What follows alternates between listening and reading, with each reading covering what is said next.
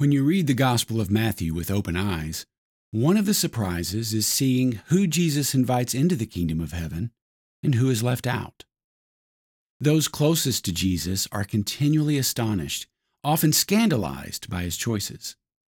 And we should be too. If we're not, it means we're reading the text with blinders on. Take the story of the wealthy young man in Matthew nineteen. Here we have a man who has lived his life being good and doing good. He's the archetype of what every good church person aspires to be, a paragon of purity, compliance, and law-keeping. This man is the real deal. There's not an ounce of hypocrisy in him. And based on his wealth, he clearly enjoys the favor of God, or at least the God good church people worship, the one who works by the retribution principle. Jesus sees the authenticity of this man's commitment. The Gospel of Mark tells us that Jesus loves him.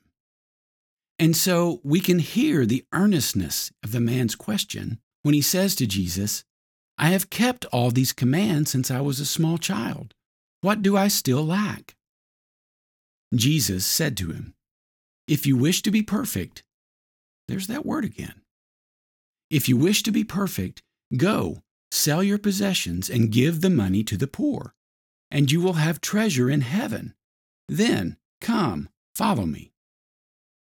Matthew tells us that the man went away grieving because he had great wealth. Then Jesus drops this bomb. "It's easier for a camel to go through the eye of a needle than for someone who is rich to enter the kingdom."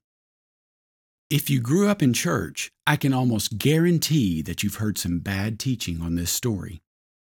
No, there was no city gate called the Needle's Eye where a camel could enter only by dropping to its knees. And no, Jesus didn't demand this of the young man because he knew it was the one thing he wasn't willing to give up, but would not have demanded it if the man had been less attached. Both of these profoundly miss the point and alter what Jesus was teaching. When Jesus said it was hard for the wealthy to enter the kingdom, he was not saying that they're shut out, excluded, disqualified, that they're somehow bad people and not welcome. Rather, he's saying that when the wealthy see what the kingdom is really about, they choose not to enter. "Matthew, it's late.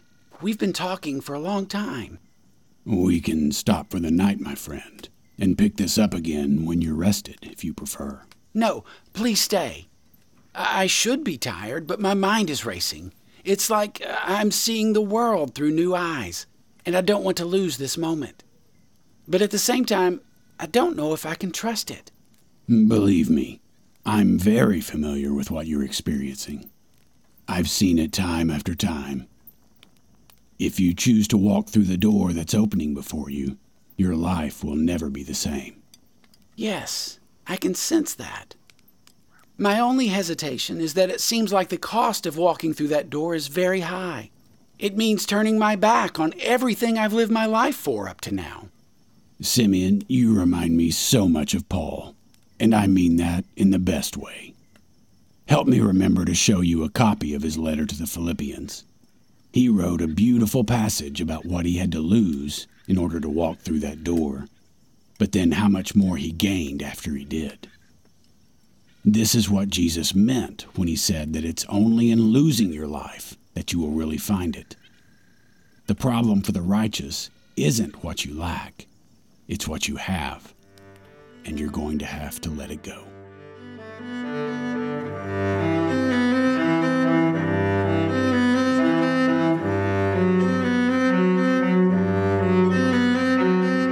This is Jesus for Sex Workers, Church People, and Me, a podcast hosted by Todd Austin. Episode nine, The Yeast of These.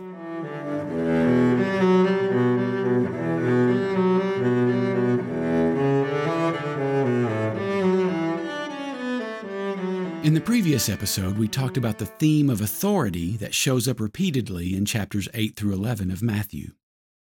Looking for repeating ideas is one of the tools that allows us to see Scripture with open eyes. These themes are the threads that connect the stories of the Gospels together, stories that were not given to us to be studied independently of one another, as if Matthew were sitting in a rocking chair reminiscing about Jesus. Matthew wrote his book with a purpose, and he strings these stories together for a purpose. In the chapters we're looking at in this episode, the stories are threaded together around one of Matthew's essential ideas. Let's do a quick flyover, and you can see it for yourself. We start in chapter thirteen with a story about seeds that are sown in various places. Some yield nothing, but others grow to yield thirty, sixty, or a hundred times their number. This is followed by another story about seeds. In this one, weeds are sown among the wheat, and both grow together until harvest. We hear about a mustard seed, and how such a tiny seed can surprise you by how it grows into something quite substantial. Then, in what seems like a departure but isn't, we hear about how a tiny amount of yeast can dominate a sixty-pound batch of dough. From there, it seems like we're finished with the idea of little things that become big things, except that we're not. Because in chapter fourteen, we come across a story where there's far too little food to feed five thousand people. But it turns out that what we have is more than enough. In chapter fifteen, we meet a Gentile woman for whom the tiny crumbs falling from the table are more than enough to feed her and her daughter. Then we find another big crowd, this time four thousand strong, where we only have seven loaves of bread and a tiny amount of fish. But once again, we actually have more than enough to feed everyone. In chapter sixteen, Jesus warns us about the yeast of the Pharisees, the good church people. In chapter eighteen, the disciples ask Jesus about greatness in the kingdom, and he tells them greatness is tied to those who become the smallest, the least significant. We hear about the importance of even one wandering sheep out of one hundred, and how the Father is not willing for even one of these little ones to be lost. It's in chapter nineteen that we find our wealthy young man. We'll come back to this chapter in a minute. Chapter twenty gives us a story about laborers in a vineyard, some of whom work only a little, and some who work all day, but who all receive the same pay, a full day's wages. We hear about a mother who wants her sons to have important roles in the kingdom, to be men of greatness, but to whom Jesus says those who want greatness have to choose to become slaves, in the same way he gave up greatness to serve. All through these chapters, Jesus says, the kingdom of heaven is like, and then he illustrates this kingdom with these stories of little things and big things, insignificant people and important people, not enough and plenty, the last and the first, the least and the greatest. Let's go back to chapter nineteen, where we left our wealthy young man grieving, unwilling to enter the kingdom of heaven. Chapter nineteen is a microcosm of the people we meet all through Matthew's book. It's a picture of the greatest and the least, of those who have a seat at the table and those who don't. The chapter starts with the Pharisees, the good church people. They belong in the category of the greatest. They're at the pinnacle of law-keeping, compliance, and purity. If anyone is in, it would be this group. Everyone expects them to have a seat at God's table. They bring Jesus a hypothetical. They ask, "Is it lawful for a man to divorce his wife for any and every reason?" Notice they didn't say, "Is it lawful for a woman to divorce her husband for any and every reason?" As we touched on in episode four, this would have been an absurd question, because a woman couldn't divorce her husband under the law. So, as you can see, one of the people in this hypothetical, the husband, would be listed with the great, the ones with power, while the other, the wife, would be listed with the least. You can see this dynamic at work in the nature of the Pharisees' concern. Their question is about what the man should do in order to remain in good standing with God. Their fundamental understanding of God is that he cares about compliance. What happens to the woman doesn't factor into their thinking, so long as the man upholds God's commands. Jesus turns their question upside down. In the hardness of their hearts, they've completely missed God's concern. His concern has always been for the woman, the one without power. No, her husband can't toss her aside for any reason. Only for the most extreme betrayal can he divorce her. God sides with the least and demands those in the great category to do the same. The disciples don't know what to do with this. It's so unexpected, so unlike the map they've been following all their lives. They wonder aloud if it might be better for people never to marry. Jesus responds with a rather mysterious-sounding reference to eunuchs. He says, "For there are eunuchs who were born that way, and there are eunuchs who have been made eunuchs by others, and there are those who have made themselves eunuchs for the sake of the kingdom. Let anyone accept this who can." Now, I'll confess, I'm not sure I understand Jesus' point here. None of the various explanations that I've come across seem to ring true. So if you have any insight that you think would be helpful, please share. What I do know is that eunuchs would definitely have been in the company of the least in a Jewish society ruled by Romans. The Romans mocked eunuchs as effeminate half-men, and under the Jewish legal code, eunuchs were emphatically excluded from the community of the Lord. But here, Jesus is saying that eunuchs have a place in the kingdom of heaven. I think the disciples would have been even more shocked by this than they were by Jesus' earlier statement on divorce. He's talking about people they would have viewed with disgust, people who would have been entirely outside any understanding they had of God's plan and will. Is he really saying the kingdom is for these sexual misfits too? Like Jesus said, let anyone accept this who can. Moving on to verses thirteen through fifteen, we come to the heart of the teaching in this chapter, and possibly the heart of this entire section. It says, "Then little children were being brought to Jesus in order that he might lay his hands on them and pray. The disciples spoke sternly to those who brought them, but Jesus said, 'Let the little children come to me, and do not stop them, for it is to such as these that the kingdom of heaven belongs.' And he laid his hands on them and went on his way."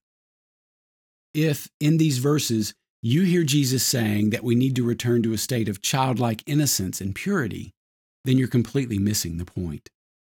He's talking about their insignificance, powerlessness, and low societal worth. That's the way children were seen in every age up until the advertising age. We need to think of the world of Oliver Twist, not Shirley Temple. In the categories of greatest and least, these children would have been the least of the least. This is why the disciples are trying to keep them away. These children are a waste of the rabbi's time.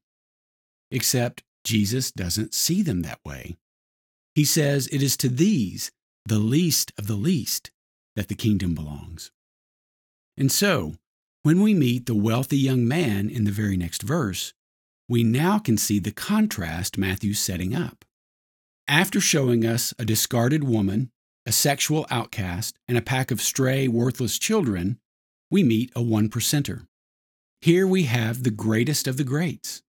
And it's not just that he's rich. He's righteous, he's faithful, he tithes, he does good works for all the right reasons.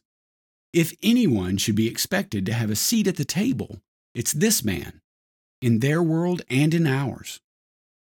But this man takes a long, hard look into the kingdom of heaven and decides it's not for him, because it's almost impossible for a prince to choose to become a pauper, for the greatest to become the least.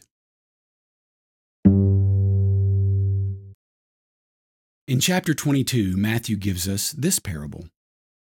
"Once more Jesus spoke to them in parables, saying, 'The kingdom of heaven may be compared to a king who gave a wedding banquet for his son. He sent his slaves to call those who had been invited to the wedding banquet, but they would not come. Again, he sent other slaves, saying, "Tell those who have been invited, look, I've prepared my dinner. My oxen and my fat calves have been slaughtered, and everything is ready. Come to the wedding banquet." But they made light of it and went away, one to his farm, another to his business, while the rest seized his slaves, mistreated them, and killed them. The king was enraged. He sent his troops, destroyed those murderers, and burned their city. Then he said to his slaves, "The wedding is ready, but those invited were not worthy. Go therefore into the streets and invite everyone you find to the wedding banquet." Those slaves went out into the streets and gathered all whom they found, both good and bad. So the wedding hall was filled with guests. This is a story about two groups, the least and the greatest.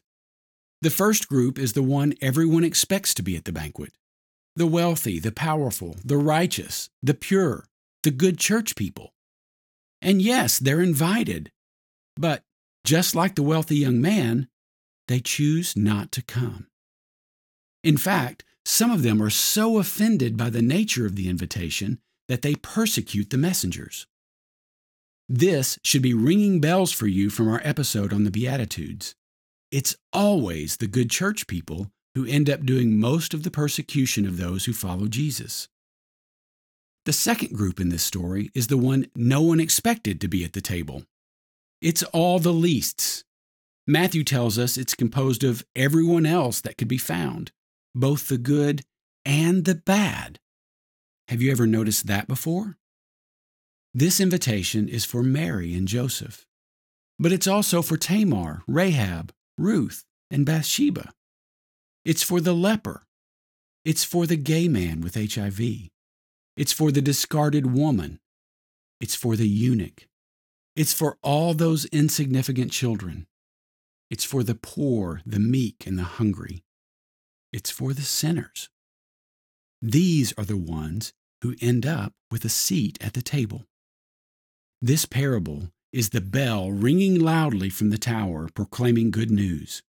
The kingdom of heaven is here. The gates of hell can't stand against it. Jesus has broken in and liberated the captives. He's opened the kingdom to those who were locked out before. It's a fantastic story, except that not everyone chooses to enter. Unlike what you were taught, being bad isn't what keeps people out. Being a sinner doesn't disqualify you. The people who choose not to enter are the good church people, the older brother, the wealthy young man, the greatest. As Jesus tells the Pharisees, the sex workers and sinners are rushing into the banquet, while the good church people are standing outside, holding up their hands, telling all those streaming in that they don't belong, that they haven't met the qualifications for entry. If you've studied this parable in a class, this is probably not how it was taught. I bet the focus was on how the Jews had rejected Jesus, and so now God was moving on to us. Once again, that's bad teaching. It limits this to an interesting historical footnote with no power for today. And it provides a subtle justification for Christian anti-Semitism, which is unconscionable. This parable has just as much power and relevance for us today as it did then. It's a warning that the yeast of the Pharisees is just as active, just as potent in our time as it was in theirs. It shows what happens when God's people stray off the path, when we don't follow the way of Christ, when we focus on law instead of love, on purity instead of mercy. The risk for us is the same as for the Pharisees in this story, and the proof is in the part of the story we didn't read. Just when we think this parable is finished, Jesus tells us about a man at the banquet who hasn't put on the wedding garments provided by the king. This man is expelled, told to take his place among those who are outside, those who also insist on wearing garments of their own making. This, after all, is the great trap of wealth, of law-keeping, of purity, of greatness. It's the trap of feeling secure in the clothes we've made for ourselves, of preferring the salvation of our own making. This man is a warning to us. We too can find ourselves on the outside looking in, standing next to those who were the first to refuse the invitation to the banquet. After all, we were grafted into their vine. If some of the original branches can be pruned, so can the grafted-in branches a couple of thousand years later. We have to take off the clothes we've made for ourselves, the clothes we're so proud of, the clothes that make us feel safe and secure, pure and clean. Instead, we have to clothe ourselves with Christ. Only then will we see that the clothes we place so much confidence in were no more than filthy rags. The greatest has to become the least. Only those who lose their life will find it. Let anyone accept this who can. How about a quiz? Don't worry, this is a self-scoring quiz. I want you to think about the kingdom of heaven that Jesus describes in the Gospel of Matthew and compare it to the churches in your area. If, on any given Sunday, we were to walk through the doors of one of these churches, who would we find there? Would it be a collection of the leasts, like at the great banquet? Would we meet sex workers, lepers, problem people? Would we find the poor? Would we see people from the proverbial wrong side of the tracks? I bet not. I bet we would find a lot of people like the wealthy young man, a lot of good church people. They would be clean and well-dressed, both physically and spiritually. Their lives would be orderly, their purity advanced. It would be a collection of the greatest, not the least. How is it that the people Jesus said would have the hardest time entering the kingdom of heaven are the very ones who are most comfortable in our churches? Something is very wrong here. Instead of the poor feeling welcome, we keep them at arm's length through paid intermediaries. Our outreach to the so-called lost is also through paid intermediaries. We insulate ourselves from the messiness of the leasts by consigning them to experts who we tell ourselves are better equipped to help. We use our wealth as a hazmat suit to keep us from getting our hands dirty. And if one of these little ones happens to show up at our church, we have people who will gently direct them to someone or some place more appropriate. After all, we wouldn't want to upset the good, upstanding church people or make the rich young ruler uncomfortable, or else he may take his wealth and influence to the church down the street. When we compare our churches today with the kingdom of heaven Jesus was describing in Matthew, it's plain that the two don't look much alike at all. This is a scathing indictment of what we've become. The yeast of the Pharisees is indeed strong and active.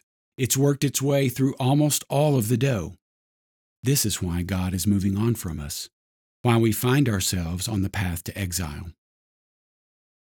Before we wrap up, let's look at one more passage. In chapter twenty-five, Matthew gives us Jesus' words about how, at judgment, he will divide the sheep from the goats.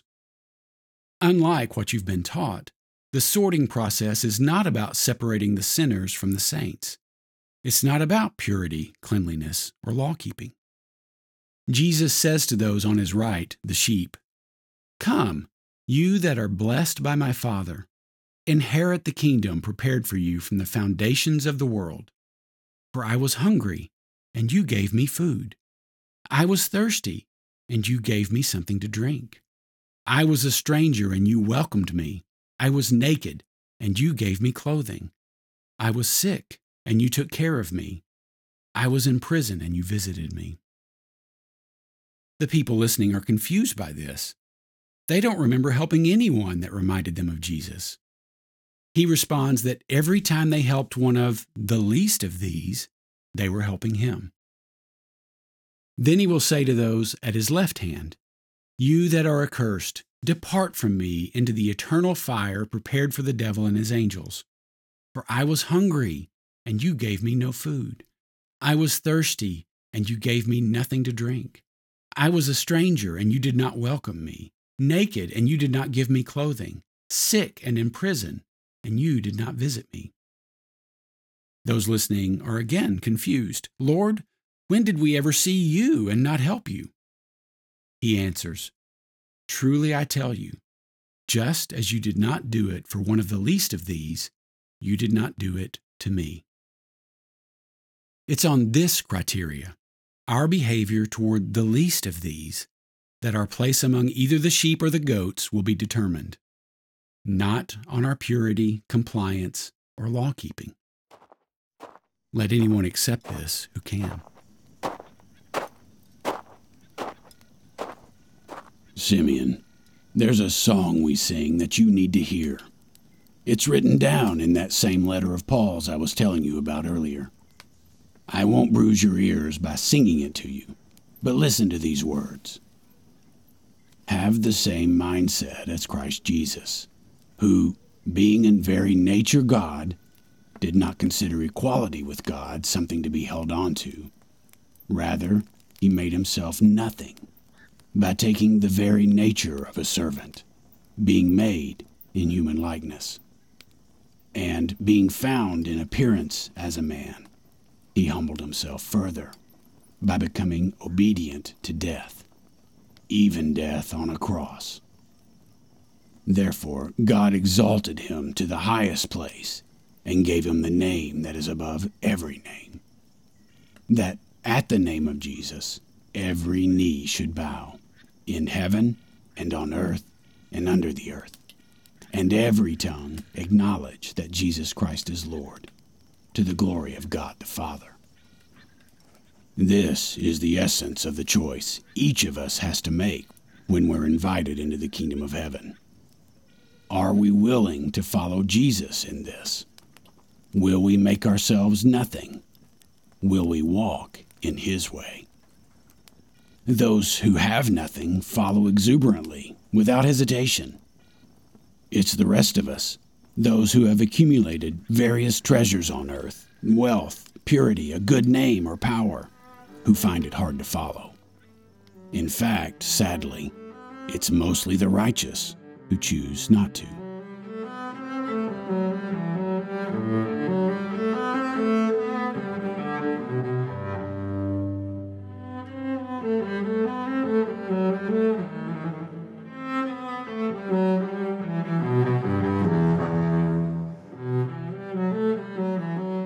Good church people may never say this out loud, but the sermon preached by their actions says that the answer for sinners is to stop sinning.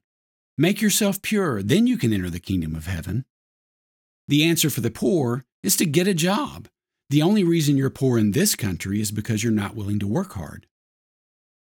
When you dare to speak these unspokens out loud, the good church people who are more aware of scriptural teaching flinch. But then they turn their attention to what happens after you enter the kingdom, or in their language, after you join the church. Surely then you have to clean up your act, to focus on purity.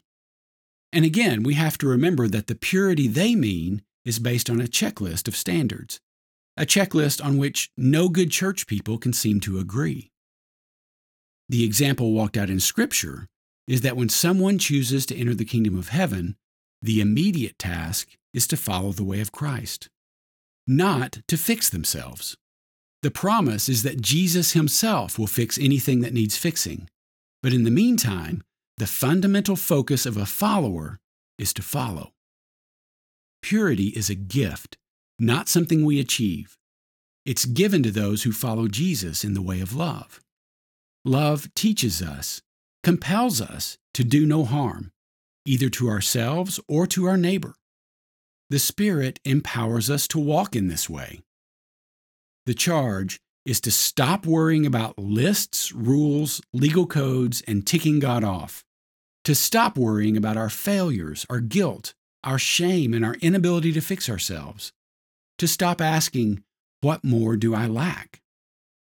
And, just as importantly, to stop worrying about someone else's issues. If we can't even fix ourselves, then we're hopelessly powerless to fix someone else. And it's not our job to fix them. Jesus didn't get angry with people for their failure to adhere to the legal code, for their lack of purity. He got angry with the good church people for their failure to love, for our failure to love. God in the flesh demonstrated by his own behavior what truly matters.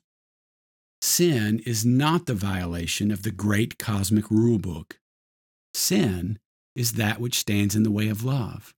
It's that which causes harm. Sin is standing at the gates of the kingdom of heaven, holding up our hands to prevent others from entering because they're not worthy. The map we were given tells us that we have to secure our future in the present life through wealth and in the life to come through purity. But it's easier for a camel to go through the eye of a needle than it is for someone who has secured their own future to enter the kingdom of heaven. We need to repent of that map and turn to a new one. Jesus says the kingdom of heaven belongs to the least of these, to those at the bottom. His map defies common sense. How can you build a kingdom around sex workers, lepers, traitors, and the poor? How can a kingdom of such people even expect to survive, much less have any meaningful impact? That's the lesson of the mustard seed. It's the tiniest of seeds. No one should expect anything meaningful ever to come from it. And yet, it grows into the largest plant in the field. It's the lesson of the feeding of five thousand. It appears that there's not nearly enough, but everyone gets their fill, and there's still more left over. It's the lesson of the least and the greatest. But don't take my word for it. You need to test this teaching. When you put the teachings in these ten chapters together, is it really all about the least and the greatest? Or am I creating a connecting thread that's not there? When you look at the people Jesus encounters, am I correct in saying that the least of these means the discarded woman, the eunuch, and the stray children? Or did Jesus mean someone else? If the greatest becoming the least does not mean what I've taught in this episode, what does it mean? And of course, you also need to think about the big test. If you applied this teaching to your life, would the outcome make you look more like Jesus or less? If this teaching leads away from the way of Christ, then it needs to be discarded. But if, like Simeon, you find yourself standing at a door, contemplating stepping into a future that requires you to leave behind much of what you were taught, you need to spend a good amount of time on this test. I think you will see that the way of Christ leads through that door. And if it does, you need to step through it, regardless of the cost. Okay, that's enough for this episode. I hope you'll join us for the next one. Thanks for listening.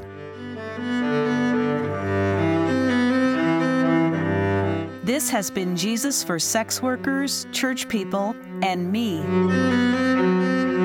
Join the discussion at jesus for sex workers dot com. The content of this podcast is copyright twenty twenty-three by Todd Austin. All rights reserved.